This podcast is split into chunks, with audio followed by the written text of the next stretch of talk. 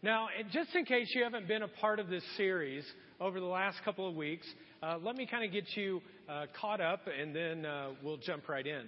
Um, we've been looking at a very interesting character in the Bible, a guy by the name of Samson. And his story is in Judges, uh, which is in the Old Testament, the first half of the Bible. And in the midst of uh, his story, the thing that we've learned is that as uh, an infant, his parents actually dedicated him to God.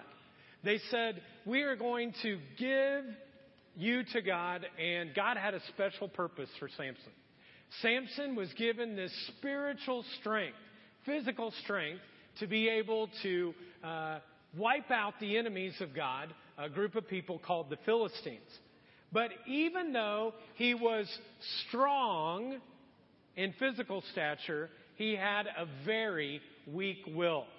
And in week one, we learned that he gives up everything. He leaves his hometown. He goes into enemy territory. And in the midst of that, he tries to marry a Philistine woman. And in doing this, he broke several vows that he had made to God. He went through life with this kind of philosophy that if it can be about lust and entitlement and pride, I'm in. Like I'm in. And in his mind, he was constantly thinking, I want it, I deserve it, and I can handle anything. So Samson kind of had this attitude like many men do. And he was emotion driven, not spirit led. And regularly, he would give in to his anger and his pride, and he just gave in to his emotions. And the biggest thing with Samson, he wanted to be the main character of his story. He's like, I want to be the main person. I want to be the one that everyone turns to. And yet he learned that in any of our stories, not only Samson's, but anyone's, you're not the main character of your story. God is the main character of every story. Now, uh, last week, uh, we found Samson at a place in which uh, he had just killed and slayed a thousand enemies, Philistine enemies. And he's in the middle of a desert, and he's by himself, and he finally cries out to God. He knows he's in big trouble. He knows that he is public enemy number one. And he's like, God, either they're going to kill me, my enemies are, or I'm going to die of thirst. Would you show up? And we learned last week a principle that if you will take your deepest need and it drives you to God, God will meet your deepest need. So let's go ahead and let's pick up on the story in Judges chapter 15, verse 19, and uh, see what happens. He's in the desert, he's thirsty, he cries out to God, and this is what it says. Then God op- opened up the hollow place in Lehi, and water came out of it. When Samson drank it, what happened? His strength and what else? It returned and it what? And he was revived. As he turned back to God, he was actually strengthened. Continuing on. So the spring was called in Enhakkore, and it still is there in Lehi. Verse 20. Samson led Israel for 20 years in the day of the Philistines. Now let's pause there just for a second because you might just kind of glance over that and you'll lose how important uh, that phrase is. For 20 years, he was following God. For 20 years, he was faithfully doing his role and act as a judge of Israel. And in one sentence, it captures exactly the amount of faithfulness that he had. Samson had just experienced the living God coming into his life. Maybe you've experienced that before, where God comes into your life and you think there's no way out, and he meets you at your greatest need. He's on the right track. He's created to do the thing that he's being called to do. God is using him in amazing ways. And then it says, for the next 20 years, he led faithfully as a judge over Israel. And so here's this guy. It's like at the height of honoring God. But tragically, what we find is that he totally messes up. He walks away. He gets out of the lane and he no longer is faithful. We're going to see how a guy who had so much God given potential actually makes some poor decision and he winds up having his eyes gouged out and he winds up in shackles and he winds up being the laughing stock in a coliseum with all the other Philistines laughing at him.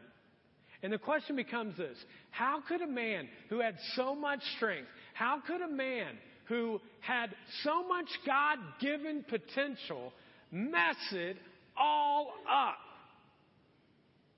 Well, the answer is our big idea this morning, and it's this Samson didn't ruin his life all at once, he ruined his life one step at a time. He didn't ruin his life all at once, he ruined his life one step at a time. The same tragedy happens to men today. They mess up their lives, but how do they do it again? What is it? One step at a time. Now, Samson, he has 20 good years. Like he's doing really well. He's honoring God. He's faithful. He's doing amazing things for him. But look at what happens next. One day, Samson went to Gaza where he saw a prostitute. Say, what?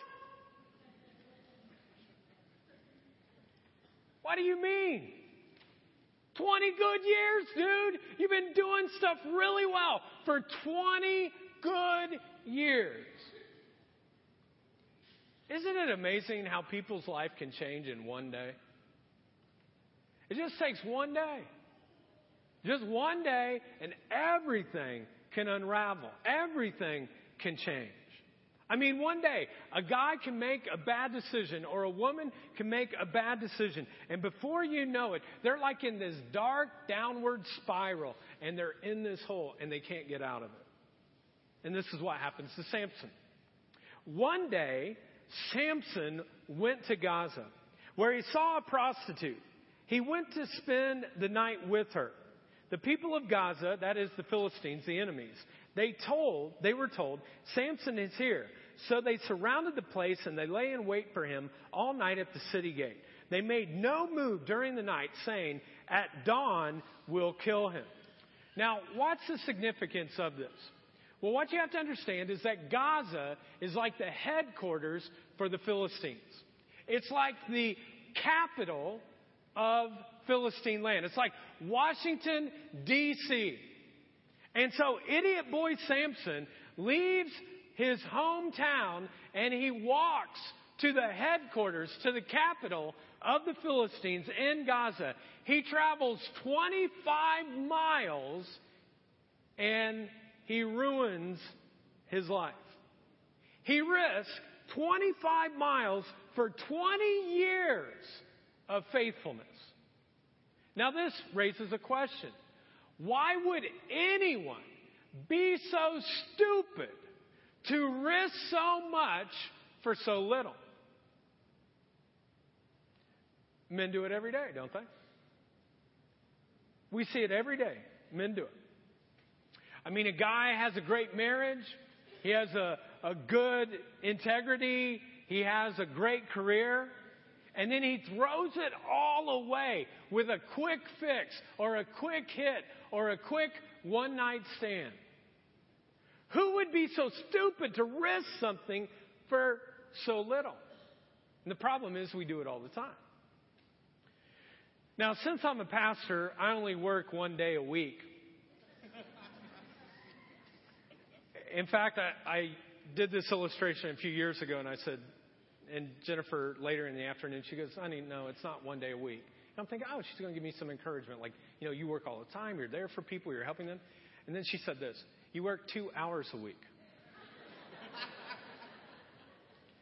I love that woman. It's hard to love her, but, you know, I do. I do.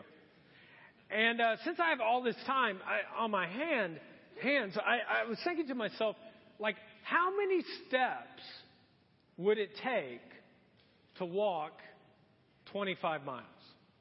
So turn to the person beside you real quick and give your answer. How many steps would you have to take to walk 25 miles? Okay? Go.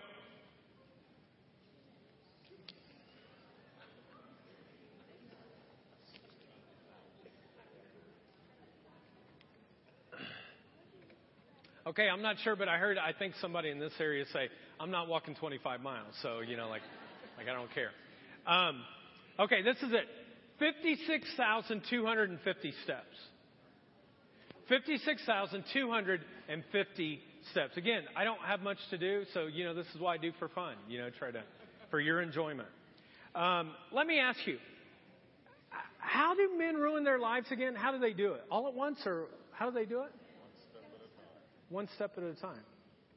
Uh, the other thing to think about, which is pretty amazing, he had 56,250 opportunities to do what? Turn around.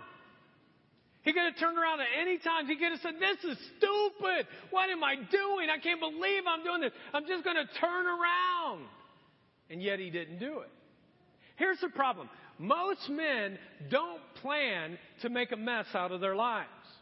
I don't know a single guy who is standing there and says, you know what, my goal in 10 years is to be a sexual addict.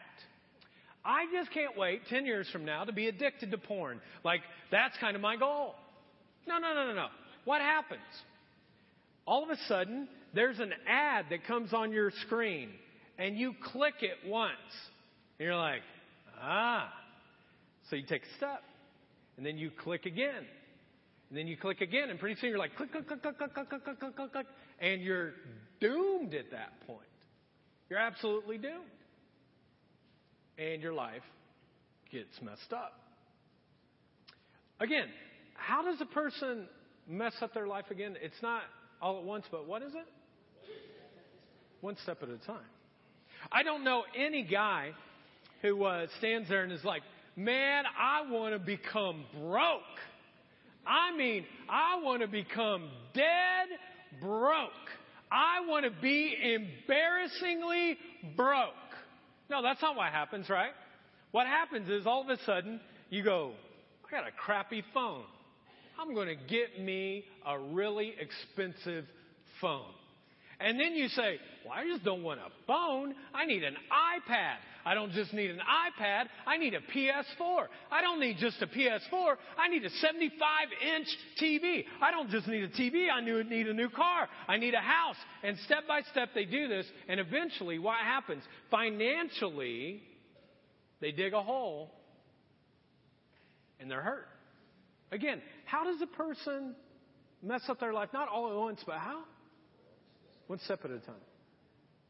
I don't know a single guy who stands and is like, you know, I got this good family, got a good wife, got some good kids. But you know what? What I need, I need an affair. Like if I just had an affair, it would just be awesome. And like one day, isn't that what it said? One day, one day, oh my word, look at this. There's just a bed right there. I just like, this woman was naked. She was in, I just fell in it. I was like, I don't even know what happened. I just fell right in. Woo! Like, and next thing I knew, it was like on like Donkey Kong. I was like, whoa!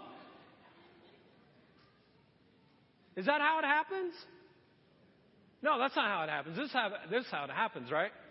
All of a sudden you go to work and you look and you're like, man, she's cute. And then like a little wavy wavy and a little flirty, flirty, and little, hey, check this out right here. And, you know, you're just like walking around, a little texty, texty, and then you do a little one of these, like, ah, and, you know, and then you show a little bit, and, oh, go, go, go. And all of a sudden, the next thing you know, a little touchy, touchy, a little feely, feely, and next thing you know, what happens? You mess up everything. You destroyed everything. But how did they do it? Did they do it all at once? No, how did they do it? one step at a time. And he ends up in big trouble. For the rest of our time, what I want to talk to you about is how you can take, and how Samson did. Samson took these small steps, and what did it lead to? It led to big destruction. So here's the first thing uh, how did that happen for Samson? Samson taunted his enemy. He taunted his enemy. Again and again, what we find is that Samson taunts the Philistines. Verse 3, chapter 16. But Samson lay there. Where's he laying? With the prostitute, right? Only until the middle of the night. Then he got up and he took hold of the doors of the city gate together with the two posts and tore them loose, bar and all. He lifted them to his shoulders and carried them to the top of the hill that faces Hebron. Now, what did he just do? Okay, he's laying with the prostitute. He wakes up. He's like, man, I know they're going to be after me, so I'm going to get out of here. But this is what he does. In the middle of the night, he goes down to the headquarters, to the city gate where everything happens, and he tears off the doors. He tears off the posts, and he starts walking up this hill so that everybody can see him. And these weren't just any doors. These weren't wooden doors. Uh, scholars say that they weighed about 700 pounds. So he takes this 700 pounds. He goes to the top of the place where everybody can see him. And it's like he flips off every single Philistine in the midst of that. Why does he do that? Because he says, that's where your security is. You think you're secure? You're not secure. Look what I have. And I'm lifting up above my head. But anyway, this guy is strong. He's really strong. Kind of reminds me of me when I'm working out. You know, about 700 pounds. Just put it all on there. All right, he might be stronger. And he's lifting. Guys, this is what I want you to know. Some of you are caught in a battle right now and you don't even realize it. And the issue is you've been taunting the enemy. Every single man, every single person has an enemy, a spiritual enemy who the entire goal is to still, kill, and destroy. And Scripture tells us that he's alive and well. He's around. He's trying to take good men down. He's trying to take you out. Scripture says this Your enemy, who is it? Who's your enemy? The devil prowls around like a roaring lion looking for someone to devour. Last Saturday morning, I woke up and I had plenty of time to spend some time with God, do some Bible reading, some prayer. But I didn't do that. I, I did some sports center, and uh, that's what I did. And then I was getting ready to walk out the door, and I could have kissed my wife goodbye and said goodbye to the kids, but I just kind of walked out, did my own thing. I met up with them later on, and the enemy was already rejoicing. I met up with them later, and as a family, uh, each time we serve at Morning Star Bread Basket, all of our family goes and we serve. It's a ministry here in town that we partner with, uh, some of the poorest people in uh, Muncie that we serve meals to. And so I get there, and uh, there are a couple people from the jar, and we're connecting. And there's also uh, some people there from a different church. And the person who's running the whole show is a control freak. She's a control freak. And uh, she would make, you know, micromanagement decisions the entire three hours we were there. I get there, and basically you take an apple and you put it in a sack. Now you can't screw that up, right? She thought I was. You're not putting it in correctly. I'm like, what? It's an apple in a sack. Like, how do you not, you know, get that? And she's like, no, no, no. Let me show you how to do it. She runs right in. She starts doing it. I'm like, all right, no problem. So I go over to another place and I'm like, hey, we need some salt and, paper, uh, salt and pepper on uh, this chicken and noodles. I'm like, okay.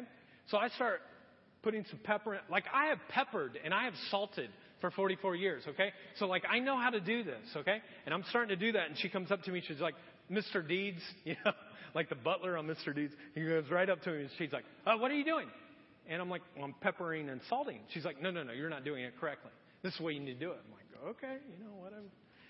And uh, so finally, uh, we get to the point where we're sweeping at the end. We're cleaning up.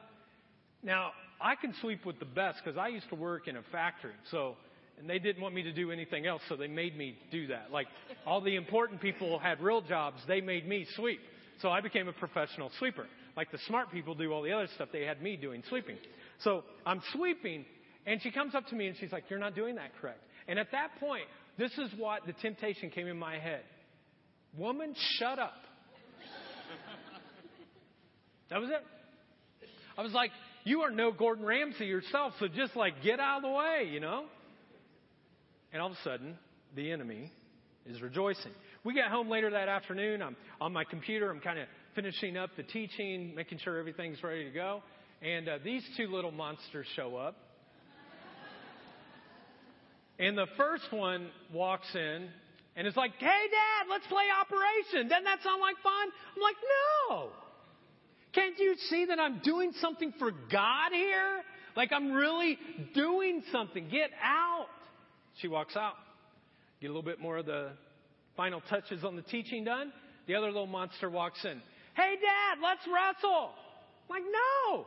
Close the door. Can you see that I'm not doing something here that's really important? The enemy's rejoicing. Finally, it's Halloween. And so they're ready to go trick or treating. And to be honest, I didn't want to go trick or treating. I wanted to watch football. I didn't want to do that. So I kind of hem hauled around, just took my time. I'm thinking their mom eventually will be like, hey, let me take the two monsters. We'll go do something. And no, no, no, no. They're waiting on me. So then we have to go around. We do the whole neighborhood. And I have this bad attitude, and things are not going well. And the enemy's rejoicing. Finally, it gets late, and we're like, well, we can't cook anything, so we're going to Fazoli's. We're going to pick something up through the drive through. We'll come back home. We'll eat together as a family. We pull up to Fazoli's, and Jennifer had to correct Shiloh, my youngest daughter, for something. She corrected her, and then all of a sudden, I hear from the back seat, Daddy, I wish mommy was soft and kind like she was when I was little, but she's not anymore. Now, if you're a mom, that cuts, doesn't it? And so I'm sitting there, I'm like, oh, this isn't good. And like as a guy at that point, you're just like, don't even look. Just look straight ahead. don't get eye contact, nothing. But I didn't, and I was dumb at that point. And so I look over, and there's tears starting to come down my wife's face. So we get all of that, and we get ready to take, but don't go awe too much because those tears went away pretty quick.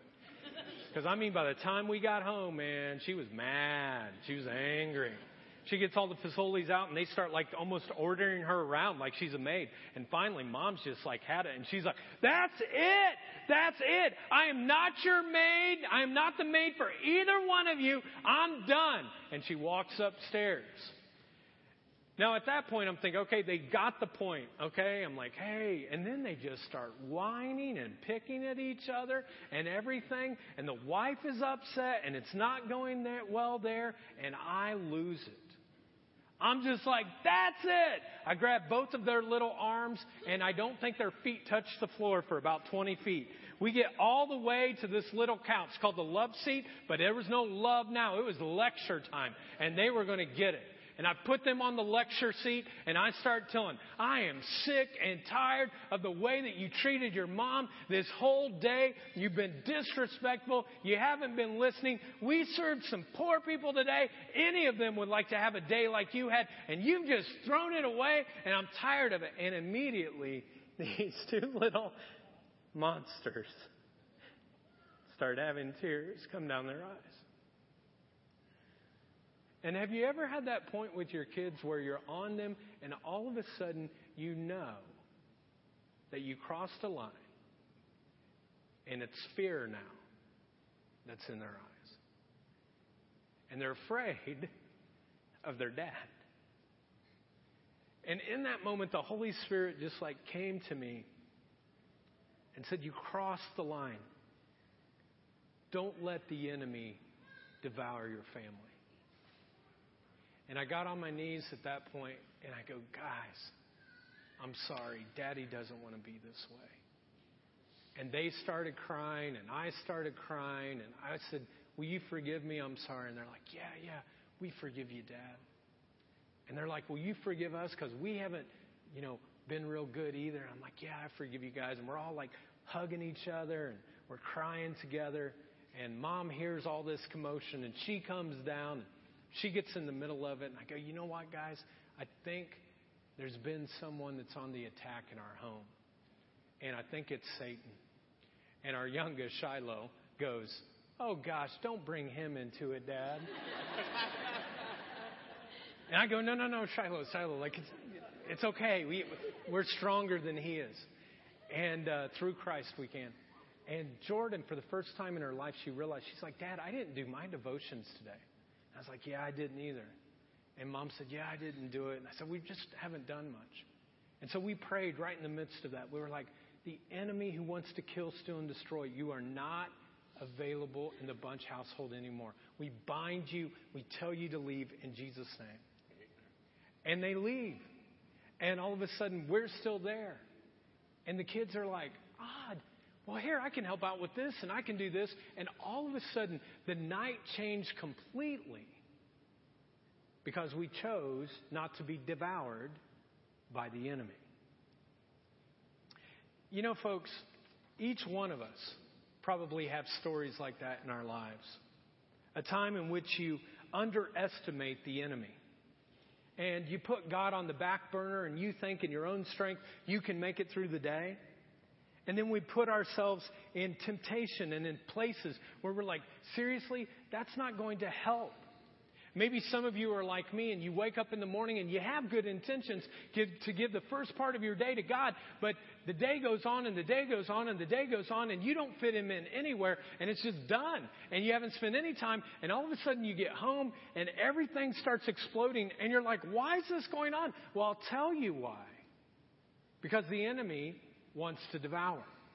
Or maybe you're single and you're trying to honor God and you're trying to live a sexually pure life but you keep going to the same place, the same place, and you're like, why am I hooking up? And why do I feel so lonely and empty and lost? I'll tell you why. Because you're letting the enemy devour you. Or maybe you're a married guy and all of a sudden the guys after work are like, hey, come on, man, let's go uh, drink a couple. And you're like, ah, maybe just one. And you drink one, but then it becomes two, and then it becomes three, and four, and five. And pretty soon there are other women around. And what are you doing? What are you doing during that time? You're just tempting the enemy. You're taunting the enemy. Or financially, maybe, you know, you're strapped. And this is how you taunt the enemy. I think I'll just go to a car lot and walk around. I mean, I'm really struggling financially, but that will make it all better. No, no, no, it doesn't. And here's the deal. A lot of us, we think we're okay, just like I did last Saturday, that I can do it in my own strength. I can even do some good things through, through the day, and I'll be fine. And it doesn't happen that way. Scripture says, be careful. 1 Corinthians 10 12 says this. So if you think you are standing firm, what's it say? Be careful that you don't fall. Be careful. So the first thing he did was he taunted the enemy. The second thing is he rationalized the same old sin. Remember the very first week, he leaves his hometown and he goes to find a woman that he can marry. But she worships false gods. Guys, any woman that worships false gods is not a good candidate for a wife. Just don't do it. But here we see him do it again. Verse 4 it says, Sometime later, he fell in love with a woman in the valley of Sorek whose name was, what's her name? Delilah. I know I'm old. There used to be this, uh, I think it still exists, but this call in radio station. It was a love station. You could dedicate anything to someone. And uh, I tried to get online one time to dedicate something to my wife, and I had to wait so long I never did it. But uh, yeah, some of you are like, Why, who cares? Okay, well, anyways. Um, so here's Samson, and this is what's going on. Some of you are like, right now, Googling Delilah. Oh, that's what he's talking about. Uh, this is the third time he's messed up. He tried to marry one woman, he, he's with a prostitute, now Delilah. All of them are in enemy camp. And more often than not, what we try to do as men is we are masters at rationalizing the same old sin well, I've done this one thing, but I'm a pretty good guy, and this isn't hurting anybody. And hey, I was just looking. I, I didn't do anything else. A few years ago, I was with a group of guys that I was uh, reaching out to, and one of the guys had recently gotten married, and it came out uh, that he was uh, getting a subscription of Playboy uh, before he got married. And I was like, oh, I was like, eh. I, was like, I was like, well, what about now? He's like, no, no, no, I still get it. I get Playboy for the art. For the art? He's like, oh, yeah, yeah, yeah. I, really like the artistic. I was like, no, no, no, no. You don't get it for the art. You get it for naked women that you can look at. That's what you get it for. Well, I don't. I was like, no, no, no. That's what you do. And I was like, this is going to destroy your marriage. You know why? Because your wife, no matter how beautiful she might be, cannot compete with an airbrushed person on a piece of paper. So if you don't get rid of this, it's going to destroy your marriage. And luckily, he listened, and he did. But what was this guy doing? He was simply trying to rationalize the same old sin. Well, this is what Samson does. Look at verse 5. It says the rulers of the Philistines went to Delilah and said, See if you can lure him into showing you the secret of his great strength, and we can overpower him so we may tie him up and subdue him. And so what do they do? They bribe her. They're like, hey, here's a little bit of cash, here's some money, and if you do this, she's like, okay, I'll do it, I'll do it. So she asked Samson, tell the secret of your great strength. You can look this up if you want. I'll just tell it to you real quick. And uh, he says, well, well, uh, and then he tells a lie. This is the lie he said. He said, if you take seven ropes and you tie me all up on these seven ropes, I will become as weak as any other man. And so he goes to sleep. She calls in the Philistines. They put these seven ropes on him. And she yells out, Samson, the Philistines are coming. And he's like, Roar! And he breaks out of all of them. And she's like, You lied to me. It's not that. What is it really? He's like, Oh, you just picked any ropes. You got to get brand new ropes. That's what you need to do. She's like, Okay. So she tells the Philistines, they go to sleep. They wrap him up with brand new ropes. She goes, Hey, the Philistines are coming. He's like, Rah! He breaks through all of them. And she's like, You lied to me again. Why do you keep doing this? He's like, All right, all right. Okay, it's my hair. Now he's getting close to the truth at this point. He said, It's my hair. He said, if you take my hair and you braid it this certain way and you put these pins in each one of them, then I will become as weak as any other man. And so they do all of that, and she's like, Samson, they're coming. He's like, Rah! he just like breaks free of everything. They're like, what is going on? And she's like, that's enough. I've had it. That's enough. And watch what happens in verse 15. Then she said to him, How can you say, I love you, when you won't confide in me? This is the third time you have made a fool of me and haven't told me the secret of your great strength. Now, ladies, if uh, at this point you've been feeling a little bit like, hey, you know what, I'm not being included on all of this conviction that you're giving to men, I want to try to help with your conviction today. And men, I'm going to need you to help me read this next verse. So in verse 16, okay, let's read what it says, okay? All together in one voice. Don't be wimps like the first celebration where they didn't join me. Okay, on three. One, two, three. With such nagging, she prodded him day after day until he was, and can I get a witness up in here? Okay? How did it happen? This is how it happened. It did it, and what happened? Until he was what? Tired to death. Isn't that hilarious? Nagging and prodding all day long. Men, here's what I want you to see. Samson could open up the mouth of a lion and kill him. Samson could kill 30 men. Samson could go with a donkey's jaw and kill a thousand men. You know what Samson couldn't do? He couldn't lead one woman. He couldn't lead a single woman. He had so much strength, so much God given potential, but he couldn't lead a woman. And this is what happens with you guys. You do great at work. You lead all kinds of stuff. In your hobbies, you're leading things. When you go out and you play sports, you do leadership stuff. But the place that you need to be the strongest at is a place where many of you are giving up, and that's where it is at the home. Leading at the home is not saying, hey, I'm the man, this is the way it's going to be done. Leading at the home means how do you love and care for your wife and kids, even when they're unlovable? How do you lead them in a kind and patient and loving way to the people around you? Leading and turning the other cheek and taking the high road. One time, uh, early on in my faith, as a, and when I was pastoring, uh, I was using all the scriptures to kind of show that I was the leader of the house. And uh, I was telling another friend of mine, and uh, he was much wiser than me. He's like, "Oh, I'm glad you're leading your house." And then he said this. He goes, "So, um, you lead in forgiveness too, right?" I was like, "What do you mean?" He's like, well, you're the first one to always ask for forgiveness, even if you're only 1% of the problem, right? You lead in that area. And I'm like, ah, you see, because this is the thing. A lot of men want to be leaders. They just don't want to lead in the humble things, like being able to say, I'll be the first one to forgive. I'll be the first one to show love. I'll be the first one to put your needs above my own. Men, many of you, in many ways, you lead people, but will you lead in your home, of honoring God in all of those things. Watch what happens in verse 17. So he told her everything.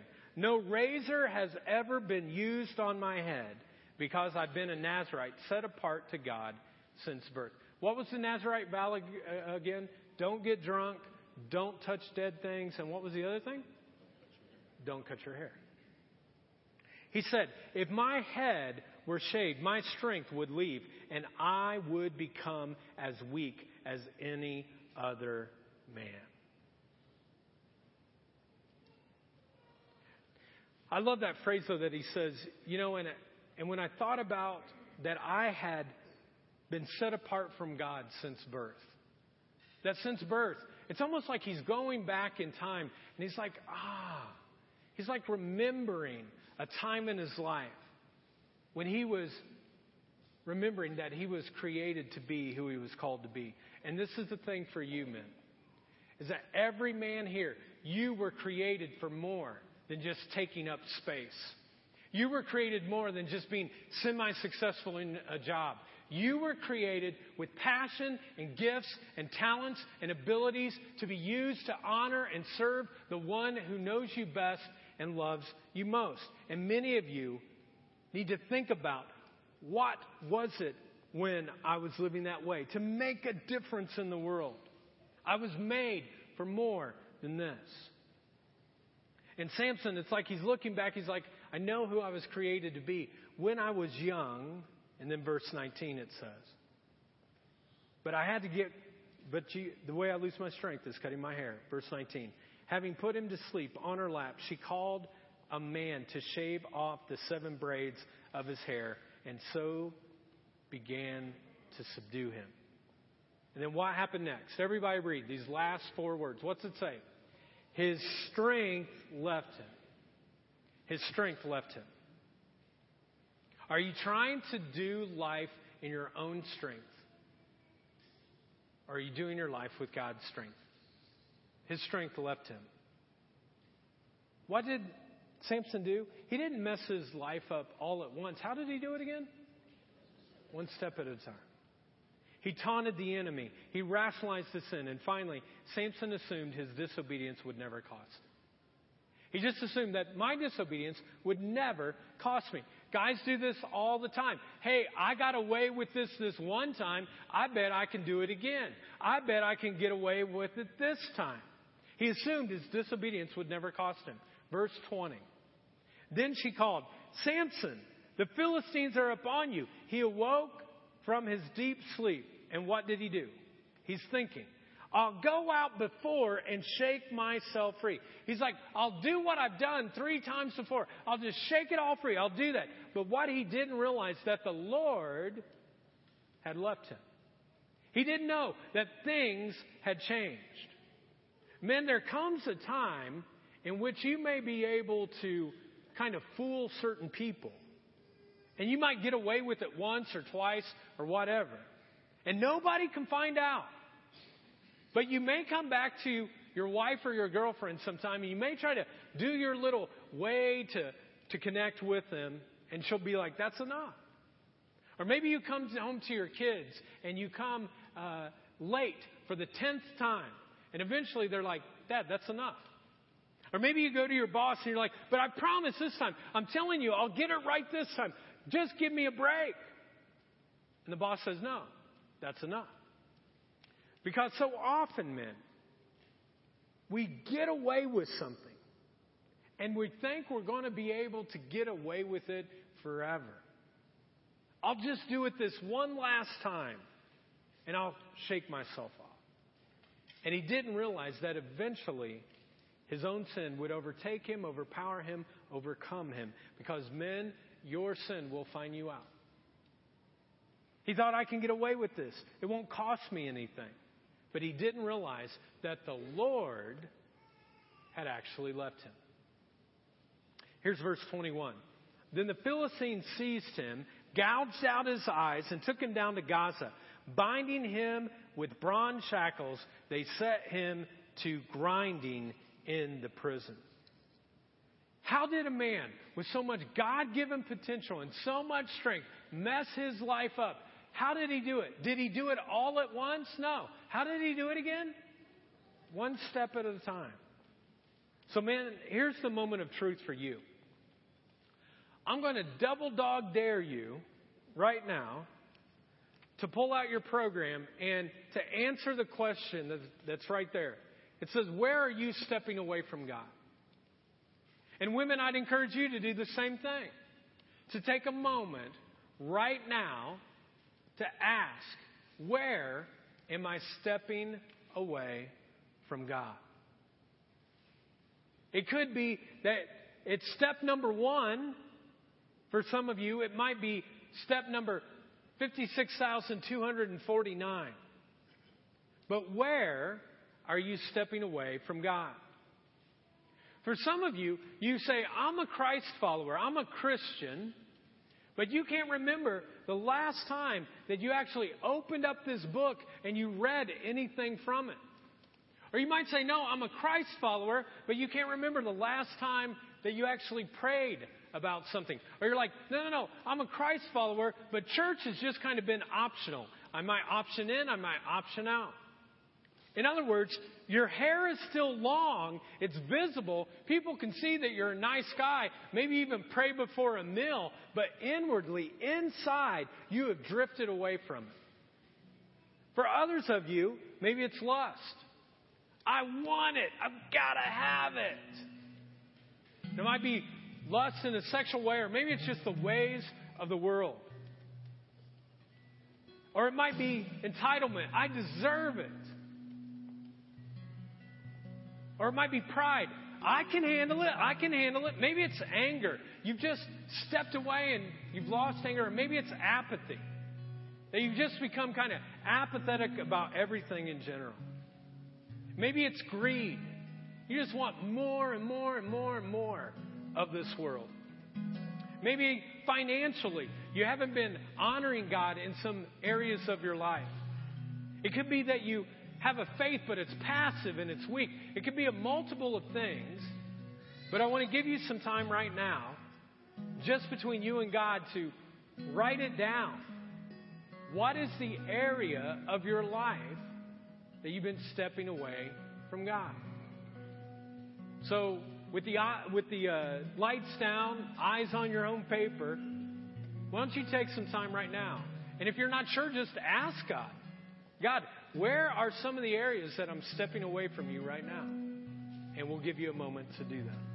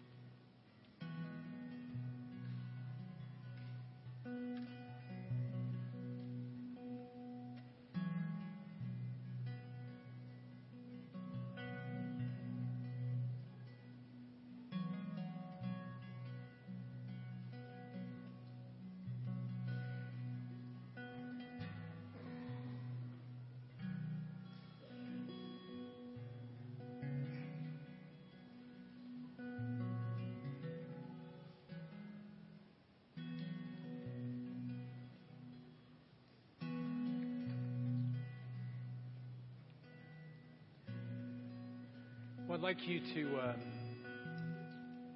take some time now and realize that it only takes one step to turn around, to turn around back to God.